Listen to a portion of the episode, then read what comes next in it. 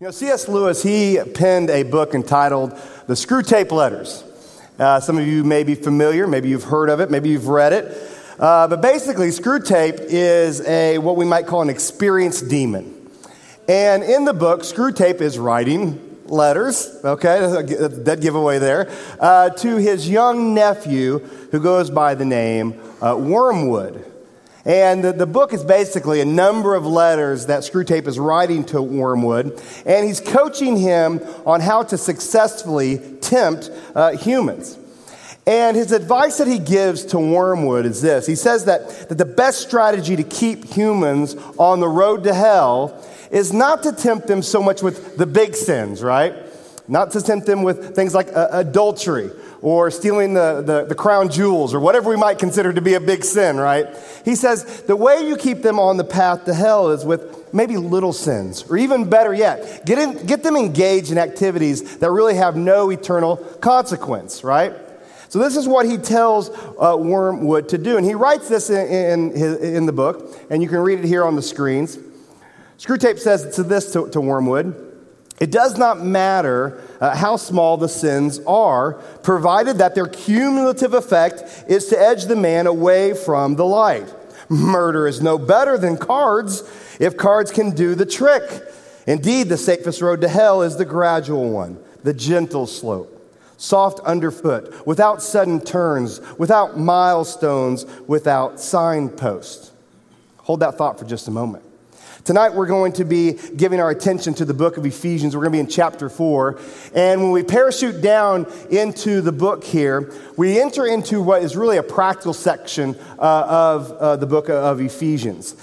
And in this section in chapter 4, Paul is, is working through five different sins that can be not only devastating uh, to the family of God, us in this room, it can also be devastating uh, to our biological households uh, as well.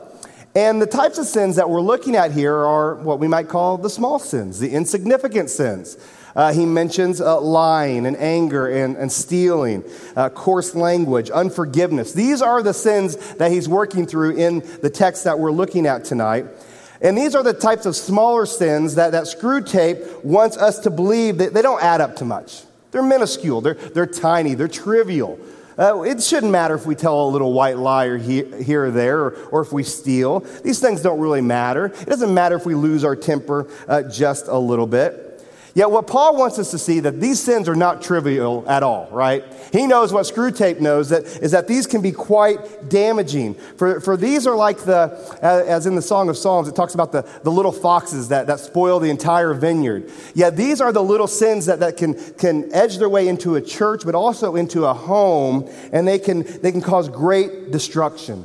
So, what I want to do tonight is two things. We're going to exegete uh, verses 26 and 27 of chapter 4, and then we're going to look at some practical advice on how we can protect our homes uh, against the danger of anger. So, Ephesians chapter 4, verse 26 and 27, I'll read it to you. It says, Be angry and do not sin. Do not let the sun go down on your anger and give no opportunity to the devil. So, pretty simple. Two verses. You're thinking this is going to be a short sermon. Well, we'll see. All right. So, the first thing he gives us here is one command. We've got one command broken up here into kind of two parts. And then after the command, we have a kind of a two part explanation for how to obey that command. Okay. That's, so, that's what we're working with here. But we begin with this, this idea of, of, of being angry. He says, be angry. And, and this word here, parorgismos, is, referring to, not, not referring to necessarily a momentary outburst, right? Because sometimes when we think anger, we think of someone who's, who's just overwhelmed with anger. Uh, I can't help because of the kids that I have and what they watch on YouTube. I can't help but think of Tyler with Dude Perfect, with the rage monster. Some of you, you're nodding your heads, you know exactly what I'm talking about. That's not the type of anger so much we're looking at right here, the types of fits of, of rage. What, what Paul is referring to is more of that, that ongoing, that lingering anger that results from some provocation uh, in our life. And this type of anger, it can be a good emotion, it can be a bad emotion. It just depends on, on what lies beneath. What are, what are the motives to it? You know, in Acts chapter 17, Luke is describing uh, the Apostle Paul as he's walking through the, the city of Athens. And if you remember, uh, Paul is walking through the city and he's not so amazed by the architecture and the beauty of the city, but what does it say about his response? He's provoked. He's provoked in his spirit because of what he sees, all the idol worship. And that's the same type of word that is used here. So what we see is Paul, he, he legitimizes this idea of righteous indignation. This idea that, that we have a right to be angry at certain times. You know, even Jesus was angry at times, wasn't he? You know, a number of years ago, I guess it's been over 20 years ago, uh, we had a, an Easter play here at Ninth and O. Hard to believe, but I played Jesus, okay? I played Jesus, but one of my favorite things to do, uh, you know, I'm a, I guess I'm a, a, physical actor, comedian, you know, whatever, but they would have this table over here. This was for the money changers in the temple, right? And it was a lot of fun to take that table and just flip it and to see the faces of the people in the first couple of rows as I flipped that table over, um, and, you know, obviously reenacting what Jesus' reaction in the temple when he sees how people are abusing uh, the temple. But what we see about Jesus' anger, and this is what's different from our anger. When we get angry, we're angry because people mistreated us. We didn't get what we deserve, right? When Jesus is angry, do you ever notice that his anger is because of how other people are mistreated? You know, he, he's, he's angry when people's well, other people's welfare is violated. That's a big thing that we should take note of, of how his anger is, is, is, is positioned towards others and not himself. But you know, we should abhor uh, injustice. It should make us angry when we see ungodliness and immorality. And, I, you know, we've all seen things, we've heard things, we've been watching the news, and, and we get so angry when we see that. Uh, you know, a number of years ago, uh, I was traveling with a team to Ethiopia. And they were sharing with us a story that if you go to the airport on a particular given day, at a particular given time, and it kind of makes me angry even thinking about it right now, uh, they said that you can go and you'll see a, a, a lobby uh, waiting to load at a gate uh, to go down a plane, and it'll be just a group of just young girls. And they're all being sold into human trafficking. It's every single week, same flight. You can go there every week and see it. And I just remember thinking, how in the world can we not stop this? How can we not do anything about that? See, that's the type of things that, that there really is a right to be angry. So when, when Paul uh, says be angry, there really is legitimate reasons. And the reality is, sometimes even in our homes, there's a right to be angry. There's a right to be upset. There's a right to be mad, uh, you know, at, at someone's laziness or, or things that they have done. So there is a space that Paul creates here that says it is okay to be angry.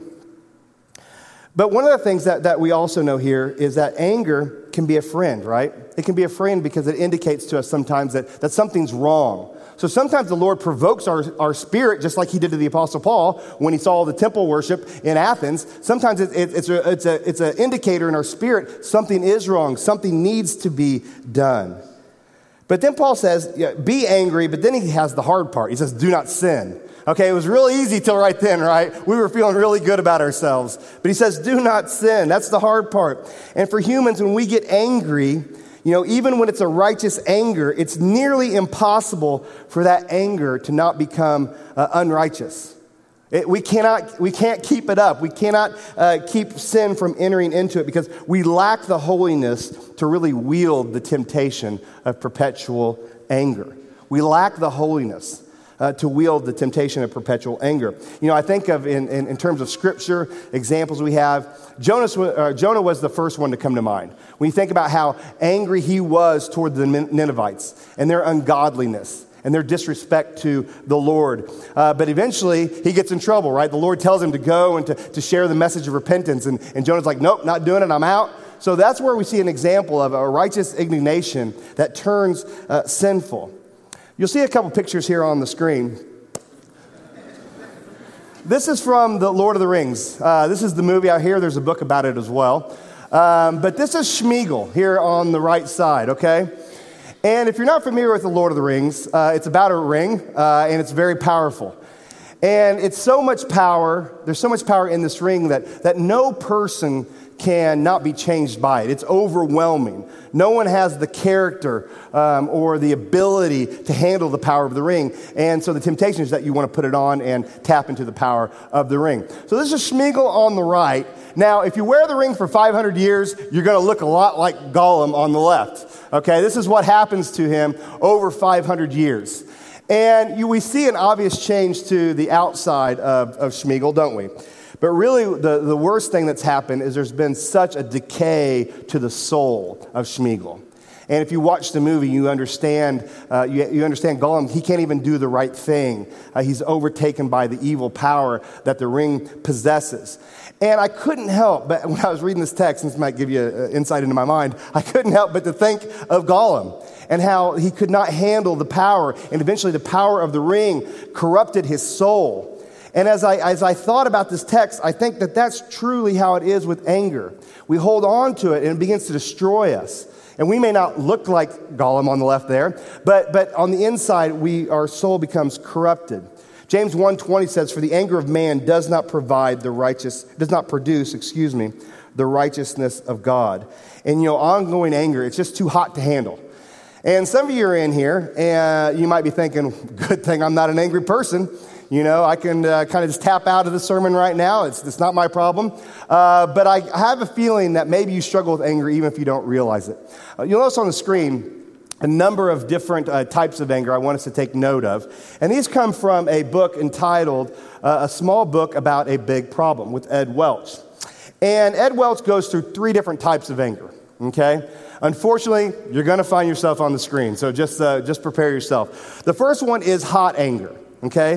This is someone who struggles with, with jealousy or, or wrath, quarrels, rage, hate, envy, violence, even abuse. So when we think about anger, maybe when you first re- heard that the sermon tonight was about anger, maybe that's what you assumed it was about, okay? That makes sense. It's the most obvious, right?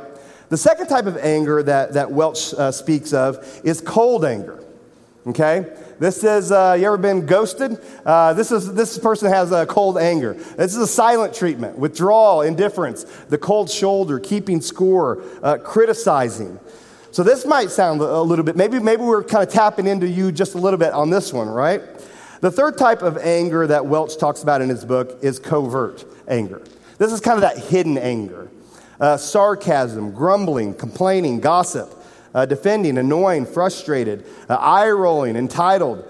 Uh, and, and so these are the, the, the, three different types that we look at, okay? So maybe you found yourself in there. Uh, maybe you qualified for all three. I don't know where you stand. But the reality is to be angry is to be human, right? This is who we are. This is what we do. And it's a struggle for each one of us. So if you came in here and thought, this sermon isn't for me, I have a feeling it might be for you. And that's probably why Paul put it in the book.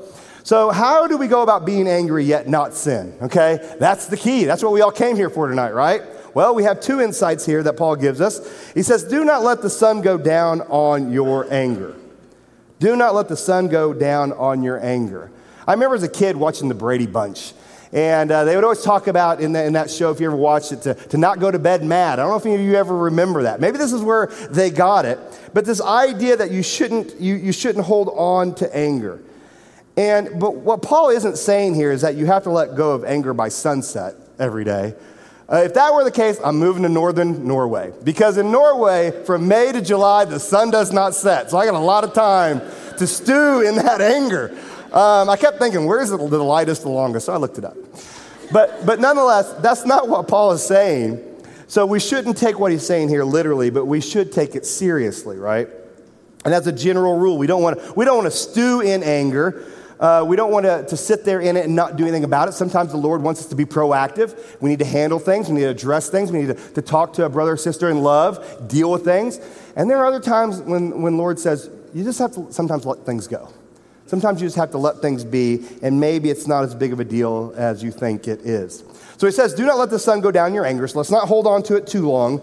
But then he says, And give no opportunity to the devil. And here's the deal Satan, he is a master at taking things and perverting things. He will take things that are not initially sinful and he will make them sinful. He does this all the time.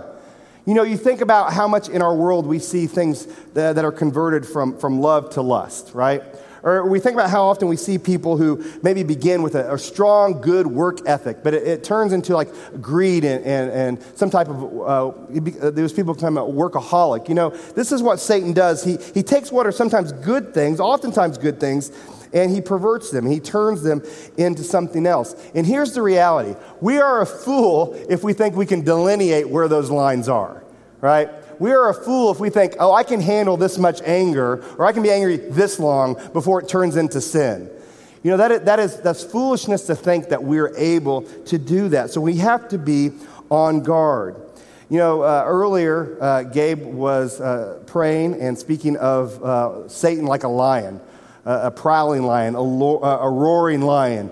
Uh, but, you know, before he's a roaring lion, you know what he's doing? He's hiding in the tall grass, isn't he? That's what Satan does. He, he, he, he, he gets in that tall grass and he waits to pounce. And when is he waiting to pounce? He wants to strike at just the right time, when we're approaching that line of, of falling into sin right? And it can be any type of sin. Tonight we're obviously talking about anger. But Satan, he longs for us to take our anger, and he wants to convince us that how we feel, and then the best part, how we act, is justifiable. So that's what Satan wants us to do. He wants us to always feel justified in what we think and how we act. And how we act is not our fault. They're the ones who did it to me, right? And, and, and, that's when we can get ourselves into real trouble. So, whatever your source of anger may be, whether it's on the covert list or the cold list or the hot list of, of, anger. Satan doesn't care. He doesn't care if you struggle with, with fits of rage. He doesn't care if you, you deal with, with grumbling or, or criticism. All he wants to do is he wants you to do that. He wants to water that in your life. He wants to, to fertilize that in your life, and he wants to make it grow. And all he cares about is that over the long haul, it will slowly destroy your life. That's what Screwtape was saying to Wormwood. That's why we can't hold on to anger. And, and he doesn't, he doesn't, again, he doesn't care what type of anger it is as long as it's poisonous to our soul. And here's a, here's a lie about anger anger can make you feel powerful in the moment, but in God's economy, it's often a show of just weakness and despair and desperation. You know, sometimes we, when we're angry, we get to act out. We finally get to have that control of that moment, right? That's what it feels like. But it's really not an act of power at all. It's really an act of weakness because we're giving into temptation, we're giving into that sin. And the reality is, man, when, when, when, we, are, when, when we allow uh, ourselves to be overtaken by anger, we rend, really render ourselves as like a servant to someone else. We don't want somebody to control our emotions. We shouldn't uh, allow a situation to c- control us in that way. So we have to be careful that we don't render ourselves to be a servant to the one who has hurt us. In Proverbs 16:32 we read, "Whoever is slow to anger is better than the mighty." So what we see here is this idea that restraint is a show of, of strength oftentimes. If you're in an argument, is it easier to go off or to restrain? We all know the answer to that, right? And that's what Proverbs is saying as well. So, so what is Paul saying? He's like, don't hold on to anger. Don't let Satan get a foothold in your life. You know what that looks like. You know what that temptation is for you. So, how do we take what Paul has said here? How do we move this into steps for protecting our home against the danger of, of, of anger? That's where I want to spend the rest of our time uh, looking at. As you look at the book of Ephesians, if you study through the entire book, the first kind of the first four chapters are really more, um, excuse me, the first three chapters are more theological in nature. And then when he goes into chapter four, we kind of move into the, the practical. And the theology should influence how we live, right? And so Paul is fleshing out how this is all lived out. And he writes in the, in the opening verses of chapter 4, he says, Walk in a manner that is worthy of the calling to which you have been called with all humility and gentleness, with patience, bearing with one another in love, eager to maintain the unity of the Spirit in the bond of peace. Okay? And that's what's on this little card that most of you have near you. If you don't have this card, because some of you sat close to each other tonight, you must like each other, you're not angry at one another. Uh, but there's plenty of these cards in the room. You can pick one up afterwards. But as I was thinking about this section where Paul is talking about all these different types of sins, this was the opening words. This is what he says that we need to do. This is, this is how we fight anger and other sins in our lives, right?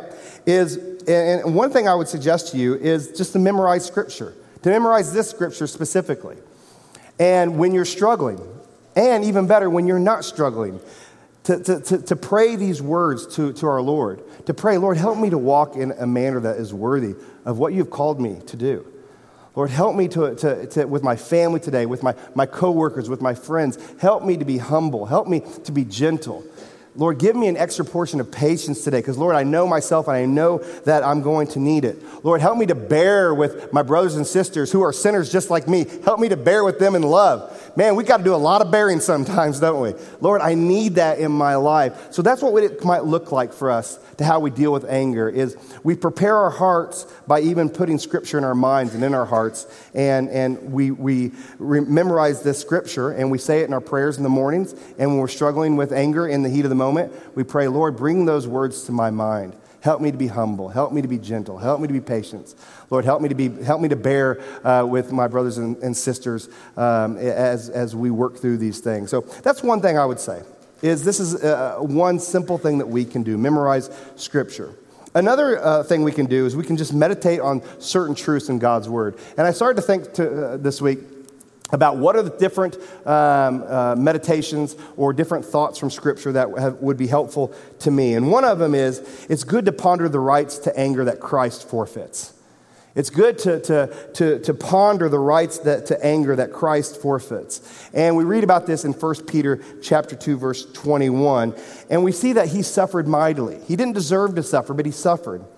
And one of the most powerful verses in Scripture is when Jesus is on the cross and he says to them, Lord, forgive them, for they do not know what they do. That's amazing. Oh my goodness, I don't think I could ever say words such as that. But that should inspire us. We should ponder what, what had to be true of Christ's soul for him to be able to say, Lord, forgive them, for they do not know what they do as he's being crucified. So let's remember, we don't always have to fight. We don't always have to be justified in the moment. Sometimes we have to forfeit those rights. I think we also need to ponder the enormity of forgiveness received by believers. And, and, and you think about all the sins you've committed, you're going to commit tonight, you're going to commit tomorrow, and the rest of your life. When we start to ponder the mountain of sin, that should, that should tone us back a little bit. That should cool our jets just a little bit as we think about maybe our anger towards other people in situations. And you know, sin, sinful anger is just so ugly because it's for the believer, because it's so accusatory. It's so angry, it's so accusatory, yet it totally lacks love and understanding and just self awareness of what we've been forgiven. So that's another thing that I would say. Ponder the enormity of forgiveness that we've all received in this room. Also, understand the skewing that sin does to one's perception. Understand that, that we are sinners, and it is, it is impossible for us to always see situations exactly the way they sh- we should. Why? Because we got this giant plank in our eye, you know, and, and we, gotta, we, we, we struggle to, to keep it out of our eye. Uh, so I think that's another thing that as we, we think about anger, let's think about even the own sin in our lives and, and how we are, we, we're not able to see situations as, as well as we think we might be able to. Another one to ponder is, is that God will rightly settle all accounts. God will rightly settle all accounts. And, and this is sometimes hard to be patient, isn't it? But we know that, that vengeance is, uh, is, is, the Lord's. And, and so, t- so often, uh, the other thing is that time ends up being our advocate. You know, oftentimes we, we want to, to, to settle things. We want to, to fight. We, we, we want to fight for our namesake or our, our reputation or whatever it might be. But sometimes the Lord says, no, now is not the time to fight. You've got to wait on me. And I've seen in, over the years is, is you'll see people who are wrongly accused of something. But over time, what happens is you're able to eventually see the truth. So sometimes we have to allow time to be our advocate in situations. That's not easy to do, but that's what we have to do sometimes. And the last thing I would say that, that we meditate on is that God is working for the good of believers. We have to believe in a good God, a God that loves and cares for us. And if we will ponder all of these things, it will really tone down our anger and help us to have a more Christ honoring attitude towards others. Now, some specific advice as we think about just spouse to spouse. Uh, what, what would I say to you as you think about how to, to handle the topic of anger uh, with your spouse? And these are some things that even Lydia and I uh, discussed was this sounds like uh, simple, but it's not always easy. Assume the best of one another. Uh, assume the best of one another. And I think that, that that seems like we would do that naturally, uh, but we don't always do that. So we need to have a concentrated effort to daily thank the Lord uh, for, for our, our spouse's strengths and, and, focus in on that. Because, you know, when you live with somebody, uh, it, can be, it, can be, it can wear you down and it can be exhausting. And if you're not careful and you're not guarded, you can begin to see all the weaknesses and none of the strengths. But if, it's amazing what happens and how the Lord uses prayer in our own hearts. When we pray for people, we thank the Lord, we focus on the good things, and all of a sudden we begin to, to, to see them in that way. And it's also just an antidote against just bitterness that might be in our heart um, as well. So assume the best of, of, of, one another. Another thing I would say is, is don't let anger blind you from seeing your spouse's uh, perspective. Uh, sometimes we get so heated or we want to we want to burrow down so hard in the position that we hold that we struggle just to step back and say, okay, if I'm going to make Lydia's case on this, and I had to make it to the best of my ability, what case would I make? If we, if we take that time and we step back and we slow down and we try to understand where they're coming from, you know, that can oftentimes um, keep us from falling and stumbling into an anger that would be uh, ungodly. So we need to foster just understanding in our hearts. Uh, another thing I would say towards your spouse is this seems intuitive, but isn't always the case. And I wish it were always the case with me, and I'm sure you wish it were with you as well. But to pray for your spouse's holiness, to pray for their holiness, that's something we should do every day. We should pray for the holiness. And the other thing is that, that we need to remember. And man, I really, really, if I, if I had like a genie in a bottle, I, I would wish that I could be my wife's Holy Spirit. I really do. But I cannot be my wife's Holy Spirit. You know, she has a Holy Spirit and He does a mighty fine job. And so I have to be patient on God to work in her as she has to be patient for God to work in, in my heart as well. So, those are some of the things I would say just as you think about anger and bitterness and uh, between you and your spouse. Easier said than done, but these are some things that I think uh, can be helpful.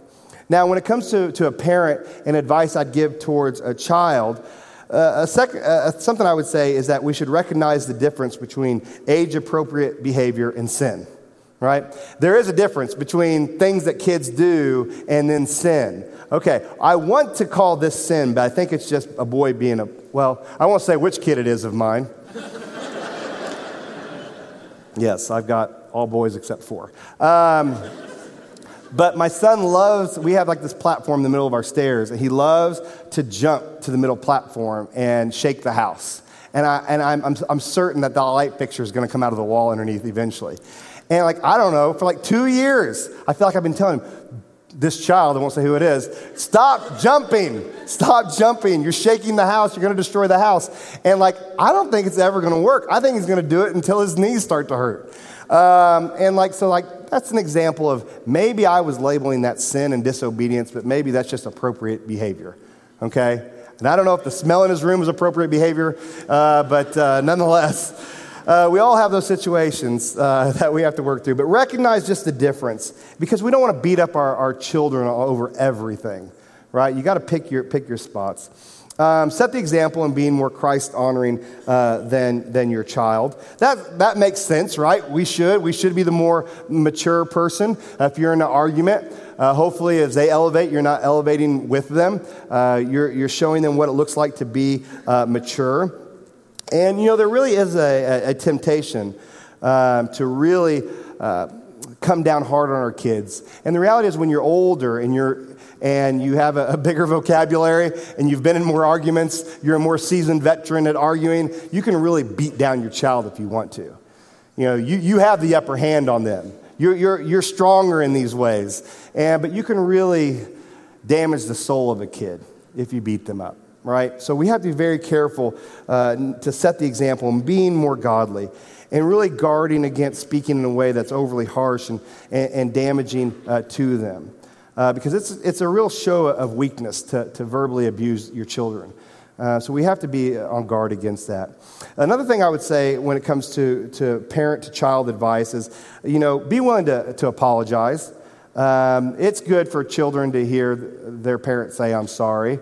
Um, there was one time I messed up, and uh, today, and I had to apologize. And, and I hope I don't know what testimony, I would ask my kids to come up and give a testimony, but it may not be what I want them to say, so I'm not going to ask them to come up. I would hope they would say they've heard me say I'm sorry on more than one occasion. Thank you, Riley. Uh, if we could get that in the video right there. Thank you. Um, but they need to hear me say I'm sorry, but they really, really, really, really need to hear me say I'm sorry to their mom. Okay? That's really important as well.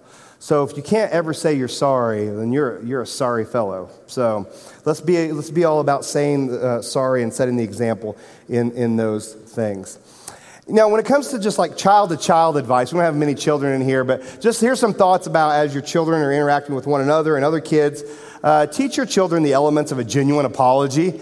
Uh, it is good just to slow down and to remind them hey, here's the actual steps of what it looks like to say sorry and mean it with your body language and your words and your face and all those things. So it is good for us to slow down and say, hey, here's why it's important. Here's why you need uh, to do it.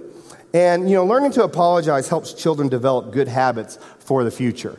Because if you are a believer, you're going to spend your life realizing you're a sinner and realizing you're wrong, and you are, you're never going to run out of sorries. You're going to be saying sorry until you're in your grave. So it is a good habit to understand I am a sinner. I mess up. I've got to say I'm sorry. I've got to learn the habit of saying that.